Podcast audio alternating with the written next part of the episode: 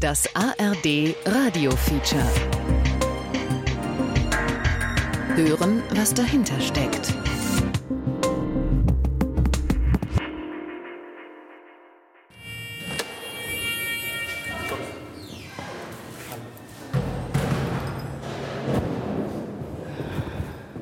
Die Justizvollzugsanstalt Straubing in Niederbayern.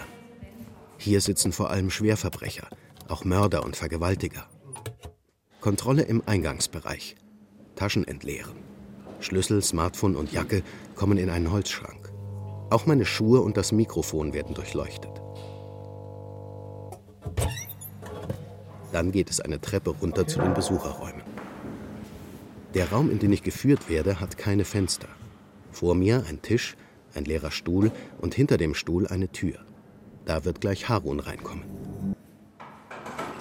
Harun war bei einer Terrorgruppe in Syrien. Er war Dschihadist.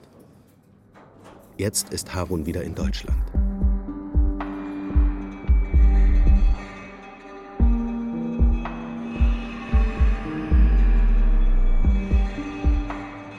Einmal Dschihad und zurück. Ein Feature über Syrien-Rückkehrer in Deutschland von Josef Römel. Grüß. Harun, der seinen Nachnamen nicht im Radio genannt haben will, ist Anfang 30, hat einen kurzen Bart und trägt eine schwarze Trainingshose. Er schaut mir direkt ins Gesicht, weicht meinen Blick nicht aus. Manchmal lehnt er sich in seinem Stuhl zurück und holt sich ein Eukalyptusbonbon aus der Hosentasche. Harun sitzt hier in Straubing, weil er 2015 zu elf Jahren Gefängnis verurteilt wurde. Wegen Mitgliedschaft in einer terroristischen Vereinigung und Beihilfe zum versuchten Mord. Seitdem habe ich ihn immer wieder im Gefängnis besucht. Das erste Mal im Dezember 2017. Da hatte ich ihn schon länger im Blick. Seit mehreren Jahren berichte ich als Reporter über die Salafistenszene in Bayern. Dann höre ich von seiner Rückkehr aus Syrien und von seiner Verhaftung. Seine Geschichte interessiert mich. Ich schreibe ihm einen Brief. Und überraschenderweise stimmt Harun einem Treffen zu. Er will seine Geschichte erzählen, denn als Dschihad-Rückkehrer schlägt ihm in Deutschland viel Ablehnung entgegen. Auch im Knast. Man sieht es ja hier im Gefängnis schon. Die Leute zeigen mit dem Finger auf mich. Ich bin ja der Frauen- und Kindermörder. Wenn jetzt draußen eine Bombe detoniert, die werden sagen, hey, was sind das für Leute von dir? Warum machen die das? Unschuldige töten. Was soll ich jetzt dagegen tun? Was, wie soll ich darauf antworten? Mir bleibt gar nichts übrig, außer zu sagen, hey, das ist gar kein rechter Weg ist. Vor allem mal in der theologischen Sicht kann das gar nicht richtig sein. Harun sagt, dass er seinen Fehler einsieht. Aber kann man ihm das glauben? Und was ist mit den über 300 anderen Dschihadisten, die aus dem Syrienkrieg zurück nach Deutschland gekommen sind?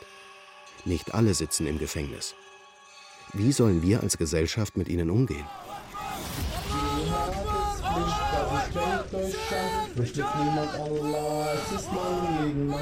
Dschihad ist Pflicht, also strengt euch an. Flüchtet niemand Allah, es ist Mann gegen Mann. Allah verspricht das. Paradies. Sie müssen ja so sehen, die Propagandavideos waren alle so schön und so toll und die Prediger haben immer so positiv davon geredet. Ja, und wo ich dann unten war und dann nach und nach so vieles Schlechtes gesehen habe, so viel ja, Verdorbenes, aber auch äh, allgemein die Umstände durch die Toten und die Häuser, die leer standen, der ganze Krieg an sich, da wurde mir echt vieles klar in diesem Sinne. Das ist alles nur Lug und Trug gewesen in meinen Augen. Da gab es nicht schöne feierliche Beerdigungen für die sogenannten Märtyrer. Die wurden auf dem LKW massenweise gepackt, drauf und weggefahren und dann weg. Das war's. Rückblende. Harun ist Deutscher. Seine Eltern stammen aus Afghanistan. Er wächst in München auf. Zu Hause spricht er nur Pashtu. Deutsch lernt er bei einer Nachbarsfamilie, wo er viel Zeit verbringt. Sein Vater schlägt ihn immer wieder, bis zu seinem 13. Lebensjahr. Mit Anfang 20 beginnt Harun regelmäßig Drogen zu nehmen, Marihuana und vor allem Ecstasy. Er ist gewalttätig, landet deshalb immer wieder vor Gericht. Dann wird seine Freundin schwanger. 2008 kommt die gemeinsame Tochter auf die Welt. Zu früh, im fünften Monat. Das Kind überlebt es nicht. Harun lässt sich die Fußabdrücke seiner Tochter auf den rechten Unterarm tätowieren. Der Tod seiner Tochter löst etwas bei ihm aus. Harun wird religiös. Er beginnt seiner Partnerin Vorschriften zu machen, verbietet ihr Nagellack und Schminke. Daraufhin trennt sich seine Freundin von ihm. Harun wird immer radikaler, schert sich die Haare kurz, lässt sich einen langen Bart wachsen und wird Salafist. Und wir ziehen auf das Schlachtfeld, um die Ehre des Gesandten mit dem Schwerte zu verteidigen. Auf der Suche nach Al-Jannah. Auf der Suche nach Al-Jannah. Und wir bitten Und dich, Allah, Harun sucht nach neuen Motiven für seinen tätowierten Unterarm. Der Schmerz wird überstochen. Da, wo früher die Fußabdrücke seiner Tochter waren, ist jetzt ein Kämpfer mit Palästinensertuch. Das habe ich überstochen mit diesem Freiheitskämpfer sozusagen, mit diesem, ja, manche würden ihn als Terroristen bezeichnen. Ich bereue es schon, was die Fußabdrücke anbelangt, aber egal, es sind halt weg. Wollt ihr, wollt ihr einen islamischen Bundesstaat in Deutschland? Als im März 2013 Rechtspopulisten und Islamgegner in der Münchner Innenstadt demonstrieren, geht Harun hin. Er legt sich mit dem Organisator der Demo an, mit Michael Stürzenberger. Stürzenberger taucht im bayerischen Verfassungsschutzbericht als Islamfeind auf. Es kommt zum Wortgefecht, festgehalten auf YouTube. Stürzenberger fragt Harun, du willst mir den Kopf abschneiden? Also du willst, du willst mir den Kopf aufschneiden. Ich würde so gerne tun, das glaubst du nicht. Harun sagt, ich würde das so gerne tun, das glaubst du nicht. Habt ihr ein Messer? Also aber nicht alleine stürzen. Harun knüpft Kontakte zu Milatu Ibrahim, eine salafistische Organisation, zu der auch der ehemalige Rapper Deso Doc gehört, der vielleicht bekannteste deutsche Dschihadist. 1945, als man Arsch die Welt erblickte. Mein Vater war nicht da, als Gott mich in die Hölle schickte. Vom Sunday Six so beim Block direkt ins Verderben. Unter was ich die verschick, ich wollte so oft sterben. Saß in meiner Auch Harun will in den Dschihad ziehen. Im Herbst 2013 reist er nach Syrien aus, wo seit zwei Jahren ein Bürgerkrieg tobt. Dort schließt er sich einer Terrorgruppe an, die Al-Qaida nahesteht. Die Junud Asham, auf Deutsch die Soldaten Syriens, kämpfen für einen Gottesstaat. Auch Desodok geht zuerst zu Junud Asham, bevor er sich dem IS anschließt.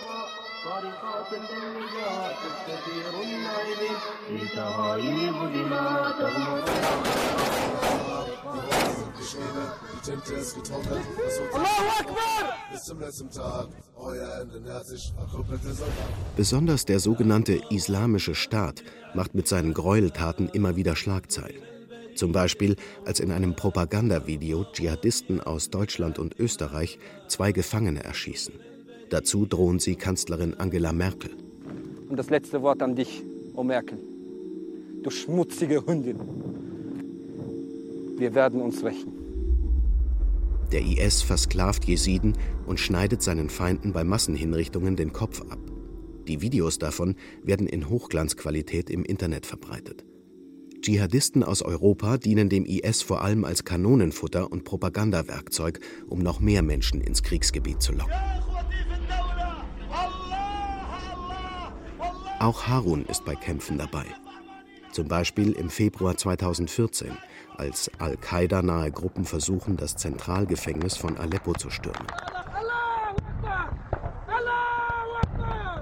Ein Video des erfolglosen Angriffs zeigt, wie ein mit Sprengstoff beladener LKW vor dem Haupttor des Gefängnisses explodiert.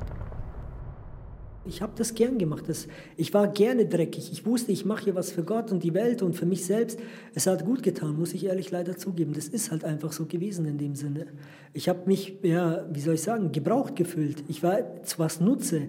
In Deutschland hatte ich auf kompletter Linie versagt gehabt. Da gab es nichts mehr. Es gab für mich in meinen Augen keine Perspektive mehr. Deswegen dachte ich mir, wenn ich da hingehe, habe ich eine bessere Chance und eine bessere Perspektive und für Gott ja sowieso, also den kann keiner mehr das Wasser erreichen. Also bester Chef überhaupt, dachte ich mir so in Anführungsstrichen. Der Terror schwappt bald nach Europa über. Rückkehrer aus Syrien verüben immer wieder Anschläge in ihren Heimatländern. Im Mai 2014 verübt ein Syrien-Rückkehrer einen Anschlag auf das Jüdische Museum in Brüssel. Vier Menschen kommen ums Leben. Im November 2015 werden bei Anschlägen in Paris 137 Menschen getötet. Unter den Attentätern sind auch Rückkehrer. März 2016 in Brüssel. Selbstmordattentate am Flughafen und in einer Metrostation mit 38 Toten. Einer der Attentäter war beim IS. Es ist der Albtraum der Sicherheitsbehörden. Dschihadisten, ausgebildet an der Waffe, die aus Syrien nach Europa zurückkehren. Voller Hass auf die westliche Gesellschaft. Auch Harun hätte sich anfangs noch vorstellen können, zum Attentäter zu werden. Viele, die radikal sind, würden, könnten sogar dazu tendieren, gar keine Frage. Ich war auch so ein heißer Kandidat, der darauf tendiert hat und alles. Ich war auch bereit, mich in Syrien in die Luft zu jagen und alles. Nur die Frage ist, ob diese einzelnen Personen wirklich so radikal sind, dass sie das auch durchziehen. Weil ich denke mir halt, wenn man sowas macht, mhm. auch wenn man anderen Leuten die Köpfe abschneidet, das kostet ja also so eine menschliche Hemmung, die man eigentlich in sich spürt, selbst wenn man der, Ideologie anhängt. Das Ding ist, ähm, es wird mit der Ideologie ausgemerzt einfach. Sehen Sie, ich hatte auch hier schon mal mit dem Psychologen dieses Gespräch gehabt. Das Ding ist einfach, die Erfahrung, die ich gemacht habe, uns wird es als legitim verkauft, ja, von den ganzen Predigern. Wir sagen, hey, es ist nicht schlimm, wenn wir das machen. Es ist menschlich, wenn wir es machen. Das ist ja das Problem bei der ganzen Sache. Diese Ideologie, die radikalisiert nicht nur, die, die, die wäscht einen so das Hirn durch, dass man eigentlich zum skrupellosen Mörder eigentlich wird in dem Sinne, ja. Aber irgendwann, sagt Harun, habe er begriffen, dass der Weg in den Dschihad ein großer Fehler gewesen sei. Die Realität in Syrien habe ihn enttäuscht und desillusioniert. Ja, und viele Leute sind zusammengebrochen, haben das nicht gepackt oder die Einheit eigentlich ziemlich schlecht, der Charakter war schlecht von vielen Menschen, wie die sich verhalten haben, haben Tiere gequält und so. Es war für mich einfach nicht das, was ich äh, erhofft hatte oder ähm, ja, erwartet hatte von dem Ganzen. Und das noch auf den Namen meiner Religion. Bis dann irgendwann mal ich gesagt habe in Aleppo, das geht so nicht weiter, ich muss, ich muss da weg einfach. Das, das ist nicht richtig, was wir hier machen. Im Frühjahr 2014 flieht Harun über die Grenze in die Türkei und fliegt nach Prag.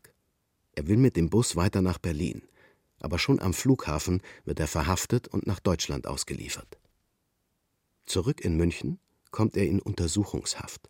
Ja, da habe ich mir mal Gedanken gemacht und dann ist so die Erkenntnis gekommen, was für ein Scheiß ich gebaut habe. Dann ist es mir erst so klar geworden, mir kam es vor, als wäre ich gerade aus einem Film rausgekommen. Aus einem richtigen harten Kinofilm, den ich beim eigenen Leib erlebt habe und mir gesagt habe, wow, Scheiße, du hast richtig Scheiße gebaut, Alter. Das war hardcore einfach. Die Erkenntnis zu bekommen, dass ich da voll im Krieg war, bereit war, Menschen zu töten, für irgendwas, was eigentlich gar nicht rechtens war. Auch wenn Harun heute solche Sätze sagt, die deutsche Justiz ist besonders vorsichtig mit Fällen wie ihm. Das zeigt ein Vorfall aus dem Jahr 2017.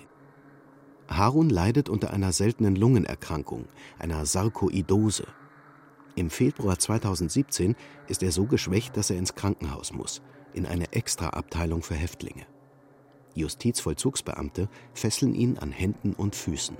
Drei Tage lang pervers, sagen wir es mal so. Das hat mich psychisch sehr fertig gemacht in diesen drei Tagen. Ich hatte sogar Gedanken gehabt, mich selbst umzubringen in dieser Zeit, in dieser Krankenhauszelle.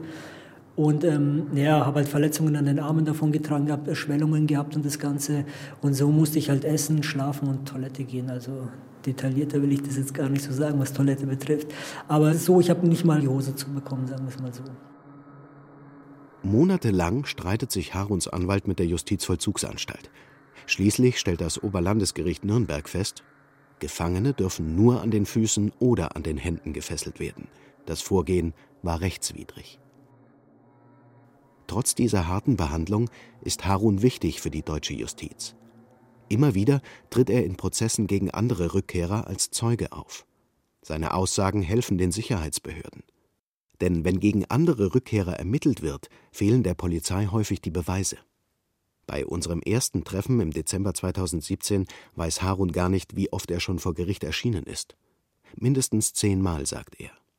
Er erinnert sich, als er wegen einer Zeugenaussage mehrere Tage lang in einem anderen Gefängnis verbringen musste. Es ist einer an den Zaun gekommen, hat mal gesagt, hey, komm mal her, bla bla bla. Und dann habe ich gesagt, ja, bitte, was ist?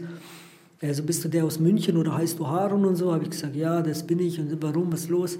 Dann hat er ja Gesicht gespuckt oder mich angespuckt in dem Sinne meinte, ja, äh, möge dich Gott vernichten und mögest du sterben und so, bla bla bla. Kam mal diese ganzen Drohungen dann von ihm. Bin ich halt weiterhin gegangen, meine Runden, habe mich auf die Bank gehockt, er ist meine geraucht gehabt. Da dachte ich mir, wow, krass, und so, dass die gleich schon so reagieren. habe ich einen Beamten gefragt, ich so, was ist denn los, Mann? Auf einmal brüllen die anderen Jungs vom, vom Fenster, du dreckiger Heuchler, du, du Abtrünniger und alles, du Verräter. Da dachte ich mir, was geht denn ab? Ich so, woher wissen die, wer ich bin? Dann diese Gerre stand fett in der Zeitung. Harun fragt sich immer mehr, warum er den Behörden hilft. Niemand sage ihm, was nach der Haft passiert. Bei meinem ersten Besuch wirkt er hilflos und niedergeschlagen.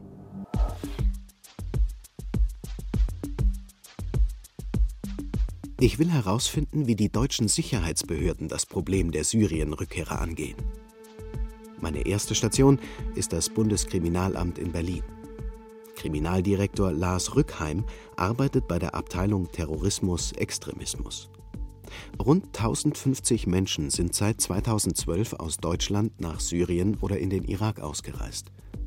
Knapp 330 sind wieder zurück, schätzt er. Wie gefährlich sind sie? Wir haben momentan die Erkenntnislage, dass ca. 110 dieser Personen tatsächlich Kampferfahrung in den entsprechenden Gebieten gesammelt haben oder aber zumindest eine entsprechende Ausbildung bei einer terroristischen Organisation erhalten haben. Wenn Rückkehrer auf freiem Fuß weiter als gefährlich gelten, kann es sein, dass sie rund um die Uhr überwacht werden müssen. Das kann bei besonders gefährlichen Personen bis zu 50 Beamte dauerhaft beschäftigen, sagt die Deutsche Polizeigewerkschaft. Schon allein deshalb kann man gar nicht alle Rückkehrer observieren. Lars Rückheim setzt daher vor allem auch darauf, die Ex-Dschihadisten von ihrer Ideologie abzubringen. Das heißt, hier sind Maßnahmen zuvorderst gefordert, die deradikalisierend wirken. Ähm, das stellt die Bundesländer vor Probleme, die auch hier mit äh, entsprechenden Deradikalisierungsmaßnahmen mit unterschiedlichsten Institutionen dann auch mitwirken müssen und wir dann auch irgendwann die Frage beantworten müssen, wie erfolgreich sind unsere Maßnahmen zur Deradikalisierung tatsächlich.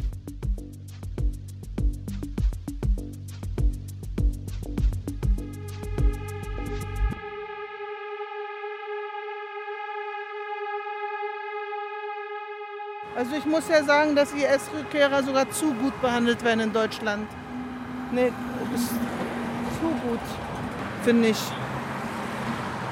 Na, immerhin war man ja bei einer der größten Terroristen der Welt, die äh, hier die gesamte Bevölkerung des, der westlichen Länder massakrieren will, ne? Und nicht nur die. Das war aber nicht meine Absicht, ne? Das wusste ich vorher nicht, wie die so ticken. Das ist Marianne. Marianne war selbst beim IS.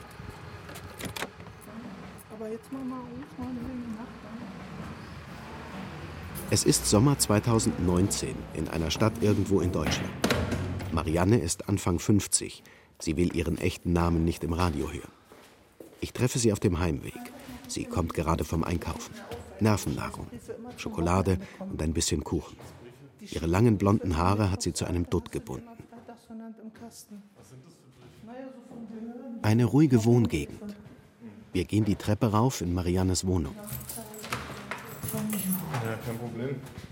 Drinnen ist alles aufgeräumt, alles geputzt. Marianne ist in der DDR aufgewachsen und hat Bauzeichnerin gelernt. Eine Arbeit hat sie nicht. Dafür ist sie psychisch zu sehr belastet. Auf dem Teppich bleiben. ja.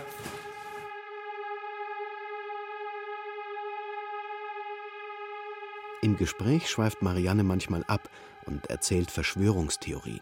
Zum Beispiel, dass Barack Obama der Gründer des IS sei. Diese Behauptung hat Donald Trump 2016 in die Welt gesetzt. President Obama. He is the founder of ISIS. He's the founder of ISIS. Da gibt ja genug Dokumente, Obama und Hillary Clinton und Mossad und die haben den doch gegründet. Warum hat sich Marianne überhaupt der Terrorgruppe angeschlossen? Zum Islam findet sie schon in den Nullerjahren. Sie lernt einen Mann kennen, zieht mit ihm zusammen und bekommt eine Tochter. Doch schon nach wenigen Jahren zerstreitet sie sich mit ihrem Partner. Es kommt zur Trennung. Marianne verliert das Sorgerecht für die gemeinsame Tochter. Der Mann habe sie damals zu Unrecht als extremistisch dargestellt, sagt Marianne. Zu diesem Zeitpunkt ist sie arbeitslos, fürchtet, dass sie obdachlos werden könnte. Über soziale Netzwerke kommt sie in Kontakt mit IS-Rekrutierern, Ihr gefallen vor allem die religiösen Gesänge der Salafisten, die sogenannten Naschids. Der islamische Staat, eine Gabe von Allah. Abu Bakr Baghdadi, wir alle schwören ihm. Der islamische Staat ist ein Paradies auf Erden, so scheint es ihr. Ein neuer Tag kommt über die Leute der Erde. Die Kinder spielen und die Menschen auf den Märkten streben nach den köstlichen Speisen und besten und schönsten Kleidung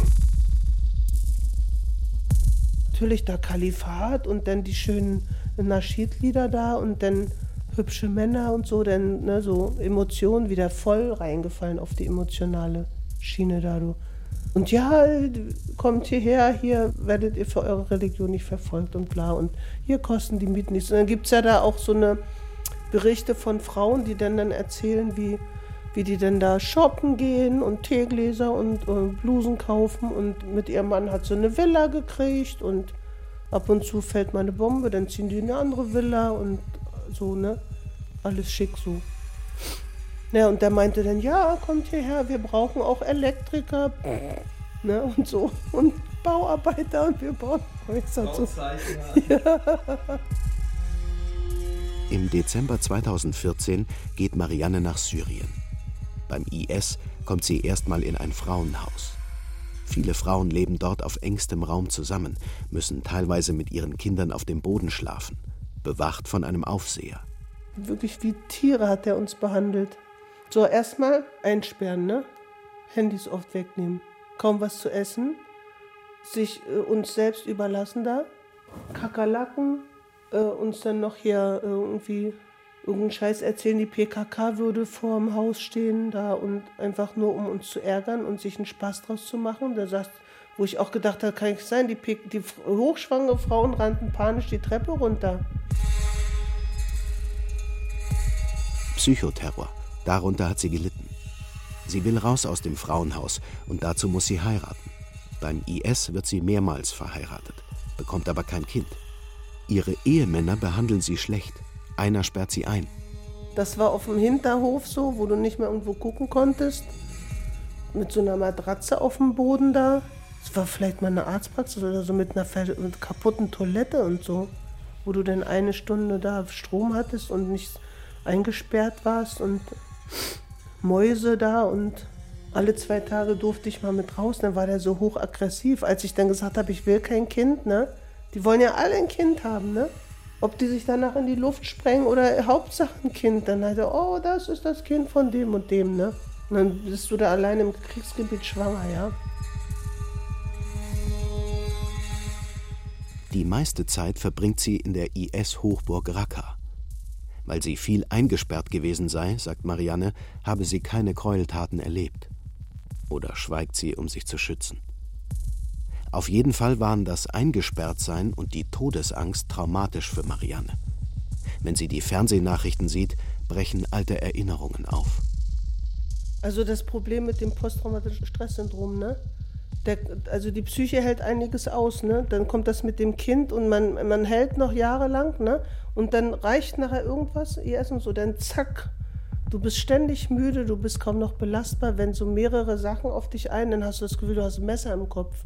Du brauchst einfach ganz viel Ruhe und kannst nachts nicht schlafen, weil Gedanken kommen. Marianne bleibt nur knapp ein Jahr beim IS. Im November 2015 ist sie zurück in Deutschland. Aber vor Gericht landet Marianne nicht. Das liegt daran, dass es keine Beweise gegen sie gibt. Keine Zeugen, keine Videos oder Fotos, dass sie an irgendwelchen Kämpfen oder Terroraktionen beteiligt war. Frauen, die beim IS waren, sind ein Kapitel für sich. Der deutschen Justiz fällt der Umgang mit IS-Rückkehrerinnen schwer. Viele berichten, sie seien Hausfrauen gewesen, hätten sich bloß um die Kinder gekümmert. An Kriegsverbrechen will keine beteiligt gewesen sein. Die Bundesanwaltschaft sucht trotzdem nach Möglichkeiten, sie strafrechtlich zu verfolgen. Der neueste Ansatz, die Rückkehrerinnen sollen sich strafbar gemacht haben, wenn sie in Wohnungen gelebt haben, die vom IS verwaltet wurden. Weil die rechtmäßigen Besitzer vor dem IS geflüchtet sind, gilt das für die Bundesanwaltschaft als Plünderung und damit als Kriegsverbrechen. Doch nicht immer lässt sich nachweisen, wer die rechtmäßigen Besitzer der Wohnungen waren. Bisher landen Frauen selten vor Gericht. Der deutsch-israelische Psychologe Ahmad Mansour sieht das kritisch. Er kümmert sich seit Jahren um Rückkehrer von Terrorgruppen. Und ich frage mich, warum wir als Gesellschaft uns so schwer tun, diese Menschen zur Rechenschaft zu ziehen. Warum gibt es so viele Frauen in Deutschland, vor allem in den letzten Jahren, die aus Syrien zurückgekehrt sind und nicht vor Gericht standen? Weil der Richter oder der Staatsanwalt vor allem glaubte, dass diese Frauen nur gekocht haben und äh, Kinder erzogen haben. Wenn wir juristisch alles getan haben, um diese Menschen juristisch zu verfolgen, dann müssen wir im zweiten Schritt intensiv psychologisch mit diesen Menschen auseinandersetzen. Mit ihrem Trauma, mit ihren Erlebnissen, aber immer mit dem Ziel, diese Menschen zu resozialisieren. Und Resozialisation bedeutet in der ersten Linie auch Distanzierung und Ausstiegsarbeit aus dieser radikalen Ideologie. Was Mansur in vielen Bundesländern auffällt, nicht alle Rückkehrer durchlaufen ein Deradikalisierungsprogramm. Und wenn doch, meint Mansur, werden die Rückkehrer zu selten dazu gezwungen, sich mit ihrer Zeit in Syrien auseinanderzusetzen. Die Resozialisationsarbeit ist kein Täterschutz. Resozialisationsarbeit ist eine Auseinandersetzung mit das, was diese Menschen getan haben, ihnen eine Chance zu geben, sich zu deradikalisieren. Wenn nicht, haben wir in fünf Jahren Dutzende von Rückkehrer, die auf freier Fuß laufen und wir können nicht garantieren, dass sie nicht mehr radikal sind. Und das bedeutet eine riesen Sicherheitsgefahr für die Menschen in Deutschland. Wenn wir ihnen jetzt das Gefühl vermitteln, das war ein Abenteuer, Menschen können sich an Völkermord beteiligen irgendwo im Nahen Osten und ein paar Jahre später zurückkehren nach Deutschland und vielleicht hier zwei, drei Jahre im Gefängnis sitzen und dann geht das Leben weiter. Nein, wir müssen ihnen zeigen, dass das nicht mit Deutschland machbar ist.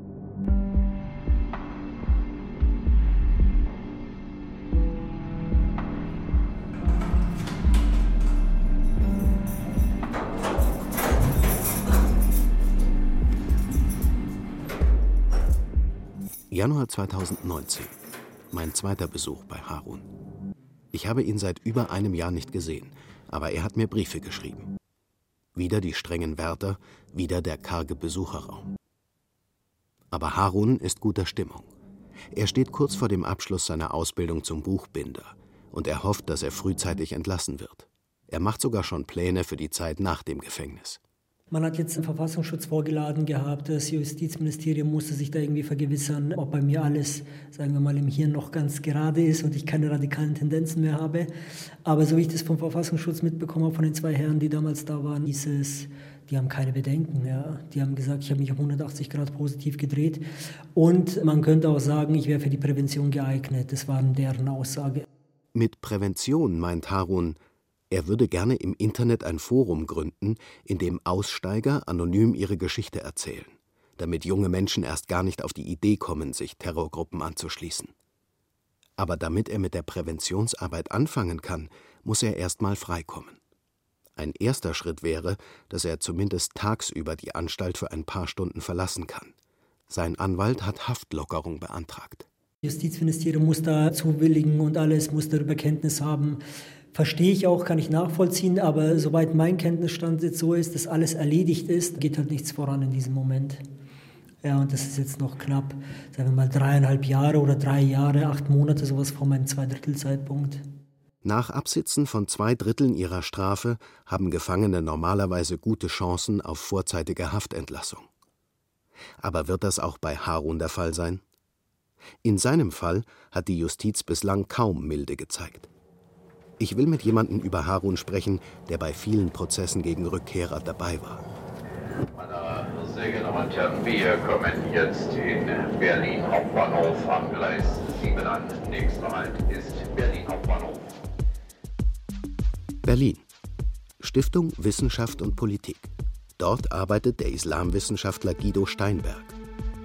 Als Gerichtsgutachter ist Steinberg ein gefragter Mann.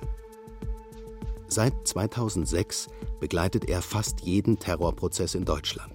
Daher kennt er auch Harun. Harun war der erste Rückkehrer, der sich tatsächlich ausführlich zu seiner Zeit in Syrien geäußert hat Und er hat da kein Blatt vor den Mund genommen. Er hat auch seine Kollegen benannt, namentlich benannt, hat die teilweise identifiziert. Ohne die Aussage von Harun wäre es in der Folgezeit nicht möglich gewesen, die ehemaligen Mitglieder der Junud Asham in dieser Breite zu verfolgen und auch einen so tiefen Einblick in die Szene zu gewinnen. Diese Zeugenaussagen haben Harun aber nicht vor einem harten Urteil bewahrt. Elf Jahre wegen der Mitgliedschaft in einer terroristischen Vereinigung im Ausland und wegen Beihilfe zum versuchten Mord. Ich habe überhaupt keine Einwände gegen das Urteil. Erstaunt hat mich allerdings, dass dann äh, in der Folgezeit Leute die nicht ausgesagt haben, die möglicherweise sogar länger bei der Organisation waren, mit äh, sehr viel milderen Strafen davonkamen. Da gibt es aus meiner Sicht ein ordentliches Ungleichgewicht. Und das hat auch dazu beigetragen, dass viele sich überlegt haben, ob sie dann wirklich umfassend aussagen. Es war da wohl in der Szene der Eindruck verbreitet, dass derjenige, der besonders eng mit den Behörden kooperiert, besonders hart bestraft wird. Harun hat vor, sich in der Prävention zu engagieren. Zumindest sieht Guido Steinberg in Harun einen geeigneten Kandidaten. Als einer, der bei Vorträgen an Schulen oder im Internet vor Terrorgruppen warnt. Das sind nämlich Leute, die eine gewisse Glaubwürdigkeit haben, dadurch, dass sie im Kriegsgebiet waren. Andererseits hat man dadurch, dass die bereits verurteilt sind, dass die in der Haft waren, sind das Leute, bei denen die Sicherheitsbehörden einen gewissen Eindruck haben. Das ist aus meiner Sicht der wichtigste Ansatz für eine ganz vernünftige Prävention und Deradikalisierung. Mal lieber. so. so. Ja, mir ist schon ein bisschen schlecht. Nur Gott sei Dank kann die ja da nicht mich beleidigen. Düsseldorf, Hauptbahnhof, am Taxistand. Sie beide hinten sitzen und genau. Marianne ist heute bei einem Prozess vor dem Oberlandesgericht als Zeugin geladen. Ein Prozess gegen eine Frau, die genau wie sie beim IS gewesen ist. Aber nicht da drinnen, oder? Bei unserem letzten Treffen hat mir Marianne erzählt, dass sie die Angeklagte schon vor ihrer Ausreise nach Syrien auf Facebook kennengelernt hat. Eine Bekanntschaft mit Folgen. Denn unter den Facebook-Freunden der Angeklagten waren auch Rekrutierer der Terrormiliz IS. Unter einem Facebook-Post der Angeklagten schreibt Marianne, dass sie bald nach Syrien ausreisen will. Daraufhin nehmen die Rekrutierer Kontakt zu Marianne auf. Welche aus Raqqa, so ein Tunesier, hat auf alle, die da einen Kommentar zu gemacht haben, hat die alle abgegriffen und angeschrieben, mich auch. Komm raus aus dem Dreck da und, und so, ne, zu dies und das und so. Marianne wirft der Angeklagten also vor, sie indirekt zum IS gebracht zu haben. Wie ist die Straße? Ich jetzt gerade mein Geldbeutel. Ach, da ist er. Okay, alles gut. Ähm, die Straße wollte er wissen. Ach, die Straße. Einmal zum Gericht und Kapellen. Kapellenweg. Kapellweg 36. Der Taxifahrer sucht nach dem Gerichtsgebäude. Wir sind in einer verlassenen Gegend mit Schrebergärten. Doch dann sehen wir ein paar Polizisten an der Straße stehen. Das Oberlandesgericht hier vorne? Ja. Okay, oh Gott, voll in der Pampa hier, ey. Das glaubt man gar nicht, ne? Die sind neu umgezogen. Oberlandesgericht war früher auf der Sizilienallee. Ja, sind die auch. Hier ist das ähm, Prozessgebäude. Marianne wirkt nervös. Sie hat Angst, dass sie zu spät kommt. Hier rechts jetzt die erste? Okay. Was ist das denn für ein Eingang? Ich bitte dich. Marianne und ich gehen durch unterschiedliche Eingänge in den Gerichtssaal. Mein Mikrofon muss ich abgeben. Die Angeklagte sitzt abgetrennt hinter Panzerglas, ebenso die Zuschauer. In der Mitte auf ihren Plätzen die Verteidiger, die Staatsanwälte und auf einem Podium etwas erhöht der Senat. Mariannes Aussagen dringen über die Lautsprecher in den Zuschauerraum.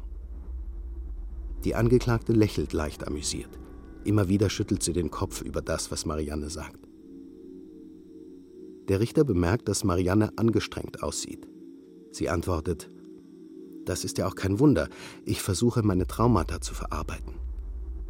Marianne erzählt, dass sie die Angeklagte gefragt habe, wie man nach Syrien komme. Die hätte geantwortet, sie solle nicht so viel fragen, sondern einfach tun. Nicht immer schildert Marianne vor Gericht so konzentriert ihre Erlebnisse. Sie schweift ab, bringt Zeitbezüge durcheinander. Marianne sieht die Angeklagte kein einziges Mal an.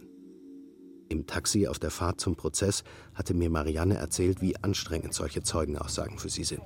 danach bin ich erstmal ein paar Tage komplett aus der Bahn geworfen. Ne? So. Und das Krasse ist ja auch die Nachwirkung. Du bist wirklich für Jahre, wenn du Pech hast, fürs ganze Leben richtig traumatisiert. Ne? Kurze Prozesspause. Vor einem kleinen Café auf dem Gerichtsgelände treffe ich die beiden Verteidiger der Angeklagten, Serkan Alkan und Martin Heising. So wie ich Marianne im Gerichtssaal erlebt habe, frage ich mich, warum sie immer wieder als Zeugin vor Gericht aussagen muss. Ob ihre Aussage dem Gericht überhaupt weiterhilft oder sie nur aufs Neue traumatisiert. Ich frage Martin Heising nach seinem Eindruck schwer einzuschätzen. Wir werden sie jetzt gleich befragen und dann wird sich da sicherlich noch einiges tun. Die Zeugin wirkt auf mich sehr mitgenommen. Ähm, jetzt kann ich natürlich nicht sagen, ob sie bereits vor ihrer Ausreise nach Syrien psychische Probleme hatte. Sie wirkt aber auf mich extrem psychisch belastet, verliert ständig den Faden und in ihren ganzen Schilderungen kommt auch die Belastungen, die sie selbst aus dem Leben, aus ihrem Aufenthalt dort erfahren hat, die kommen hier ganz, ganz klar zum Ausdruck. Und wenn das der Fall ist, muss man auch mal ein bisschen Abstriche an der Aussage machen.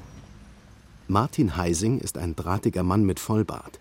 Er und sein Kollege Serkan Alkan verteidigen schon seit Jahren Terrorverdächtige vor Gericht. Sie selbst bezeichnen sich als Szeneanwälte, die aber keine Extremisten sind. Sie sind beide Muslime und kennen ihre Community gut. Vor Gericht erleben sie immer wieder Aussteiger, die ihre Mandanten belasten. Auch Harun haben die beiden kennengelernt. Martin Heising hält Harun zugute, dass er nie seinen Tatbeitrag heruntergespielt hat. Serkan Alkan sieht Harun dagegen kritisch.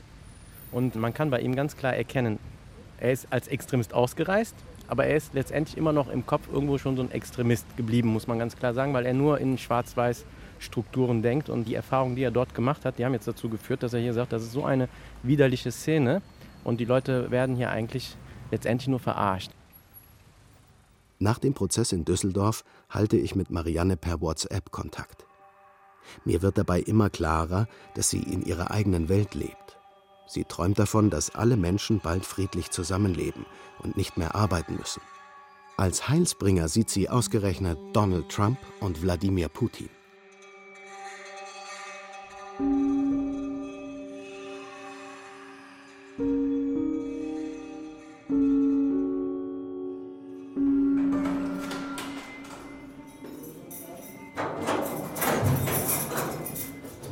Drittes Treffen mit Harun im Gefängnis. Ich spreche ihn darauf an, was Verteidiger Serkan Alkan über ihn gesagt hat. Harun wehrt sich. Er denke nicht mehr in Schwarz-Weiß-Strukturen. Vielmehr will Harun die bekämpfen, die ihn manipuliert haben. Sein Ziel? Irgendwann studieren und als Erzieher arbeiten oder vielleicht als Sozialpädagoge. Es ist schon ein Anliegen, was ich gerne machen würde. Und wenn es sich ergibt und ich weiß, ich habe da Chancen weiterzumachen in dem beruflichen Sinne, warum nicht? Dann ist die Zeit ja nicht verschwendet, wenn ich sie da drin investiere. Harun berichtet von einem Kurzbesuch. Für einen Tag darf er nach München, um sich eine Wohnung anzuschauen.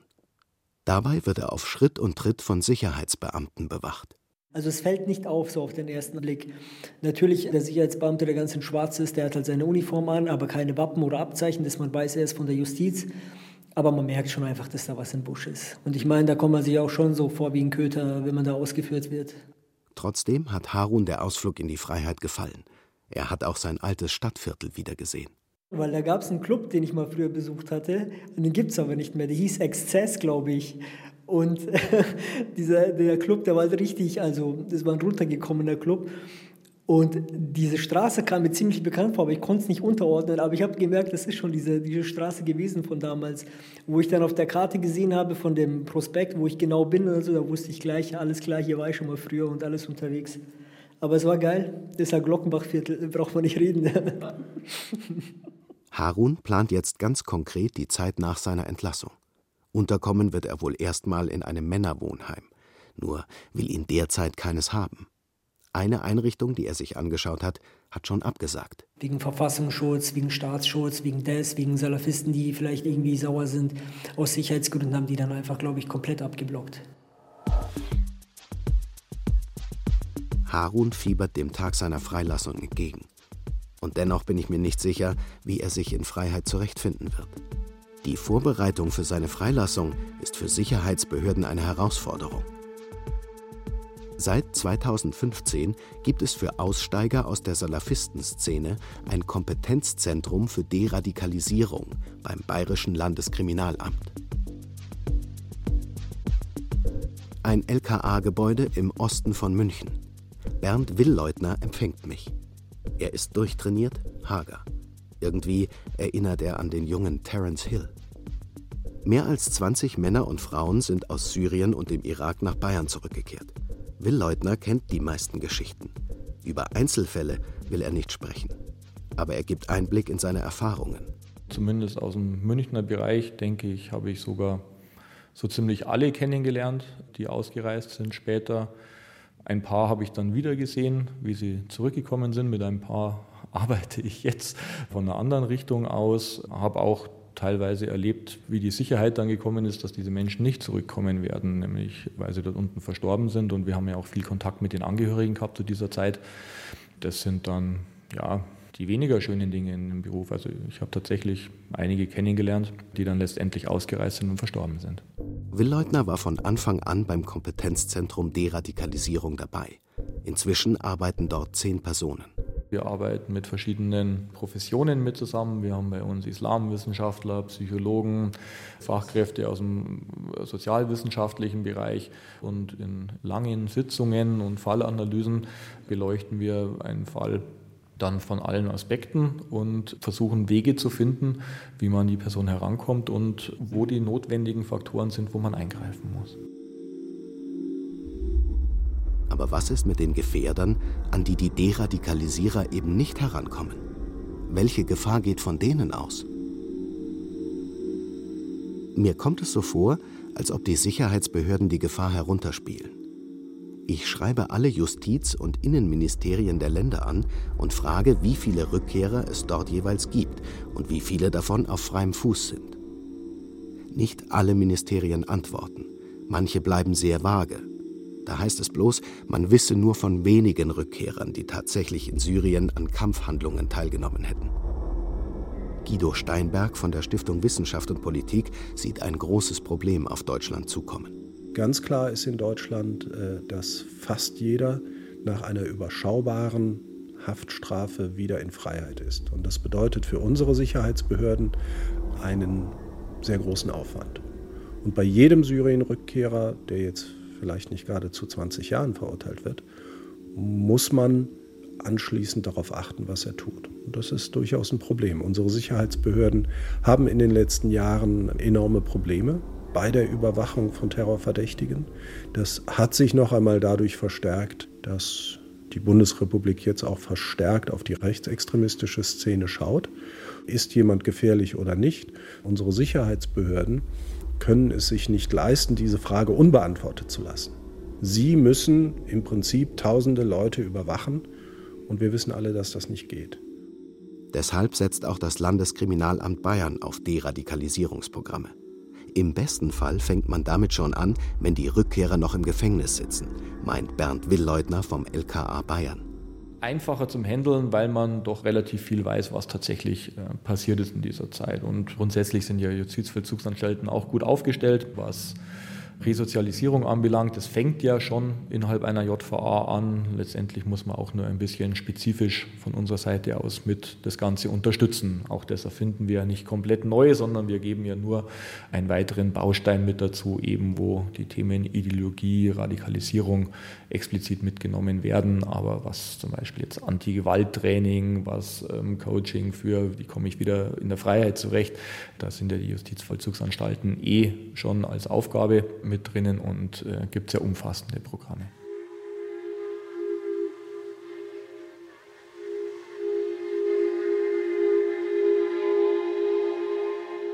Auch nichtstaatliche Stellen sind an diesen Programmen beteiligt. In Bayern zum Beispiel das Violence Prevention Network, VPN. Die Organisation ist in ganz Deutschland aktiv, hat allein in Bayern neun Berater. Thomas Mücke ist ihr Geschäftsführer. Ein großer Mann mit Glatze und klarem Blick, ein Pädagoge. Heute besucht er das Münchner Büro. Ich frage ihn, ob ich mit ihm über Harun sprechen kann. Er sagt nein. Ich frage ihn, ob ich bei einem Freigang von Harun mit dem VPN dabei sein kann. Auch das geht nicht. Dafür kann mir Thomas Mücke allgemein von seiner Arbeit erzählen. Zum Beispiel, wie wichtig es ist, schon im Gefängnis mit den Rückkehrern Kontakt aufzunehmen. Dabei geht es erstmal darum, Vertrauen aufzubauen. Also wenn ich zum Beispiel eine Situation habe, dass ich einen Jugendlichen im Vollzug vor mir habe und der will mir nicht die Hand geben. Ich frage nach, warum nicht? Und er sagt, äh, du bist Christen, das sind unsere Feinde, darf ich nicht. Und dann frage ich ihn, wie kommst du denn auf die Idee, dass ich ein Christ bin?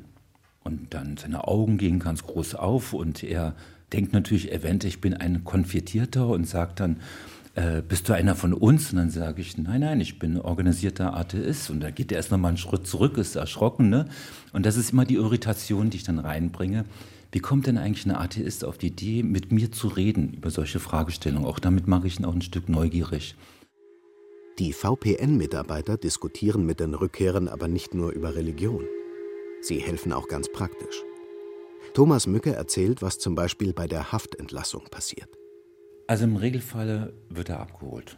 Das heißt, wir haben den Entlassungstermin wir begleiten mit ihnen schon mal die ersten Stunden gemeinsam. Das ist sehr wichtig. Und wir haben manchmal auch schon mal auch mal solche Fälle gehabt, wo auch Medienvertreter schon vor der Tür gewartet haben. Die haben dann auch den Entlassungstermin äh, erfahren gehabt.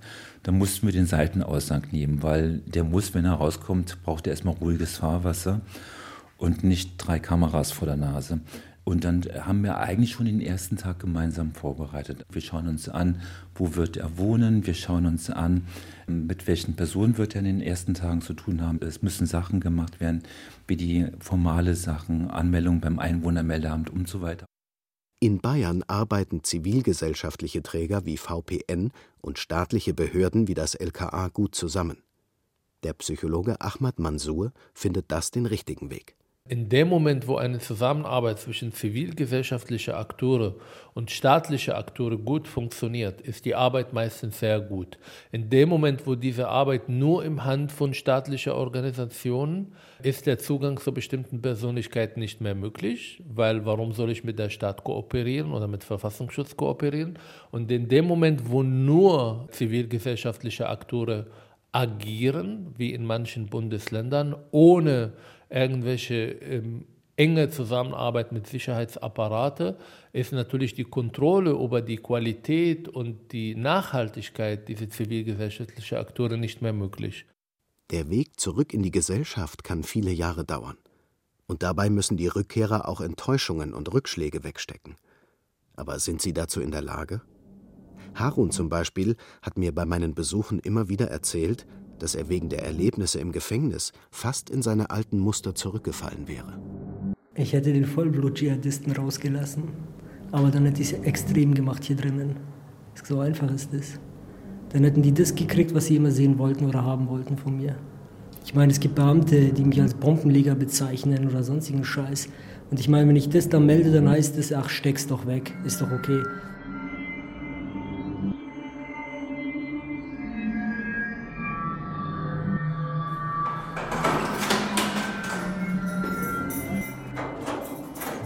Dezember 2019 im Gefängnis Straubing. Viertes Treffen mit Harun. Zwei Jahre nachdem wir uns das erste Mal gesehen haben. Er wirkt verärgert, denn er hat schlechte Neuigkeiten. Er hat sich erkundigt, ob er seinen Traum wahrmachen kann, Sozialarbeiter zu werden. Hätte ich gern gemacht, geht aber leider nicht, weil ich vorbestraft bin. Ganz einfach, damit ist die Sache vom Tisch. Trotzdem, Harun will Abitur machen und studieren. Gerade holt er die mittlere Reife nach. Er hat jetzt immer wieder Freigang. Und es gibt noch eine gute Neuigkeit für ihn. Ein Wohnheim in München will ihn aufnehmen. Die Deradikalisierungsstelle im LKA hat ihm diesen Platz erkämpft, erzählt Harun. Er ist sogar schon dort gewesen. Ja, ich habe mir das angeschaut. Ist eigentlich wie eine Zelle nur äh, mit Freiheit verbunden. Mehr ist es auch eigentlich nicht. Man hat seine kleinen äh, Krafträume, so ein bisschen Chillräume, äh, Sporträume, Boxsack und alles.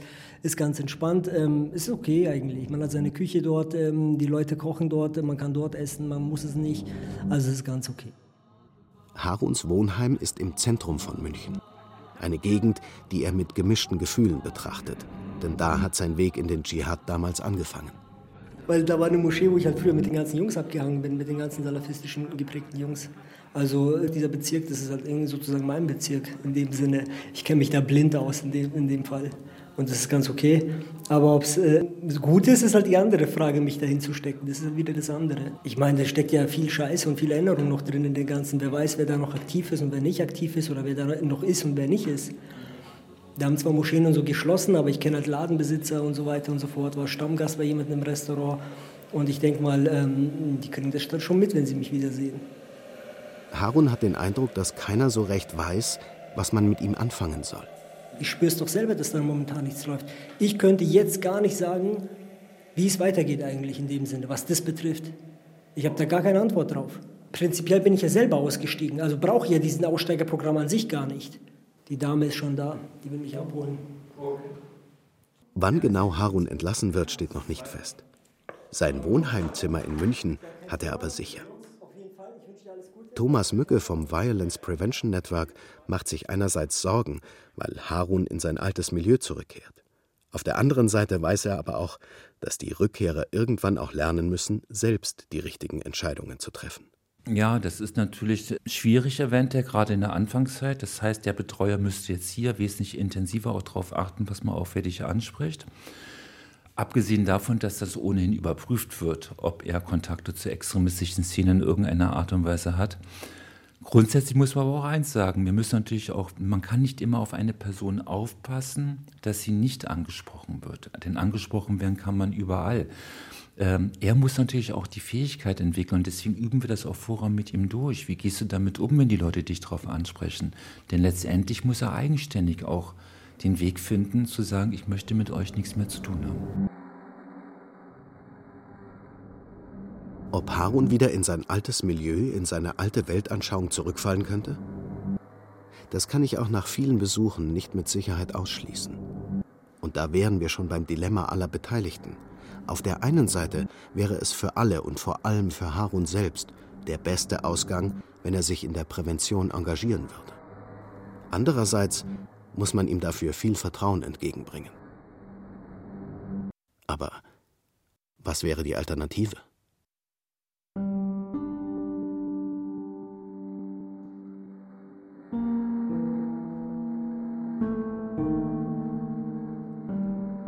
Einmal Dschihad und zurück. Ein Feature über Syrien-Rückkehrer in Deutschland von Josef Röhme. Es sprachen Florian Fischer und Rahel Comtes. Ton und Technik Roland Böhm. Regie Ron Schickler. Redaktion Till Ottlitz. Eine Produktion des Bayerischen Rundfunks für das ARD Radio Feature 2020.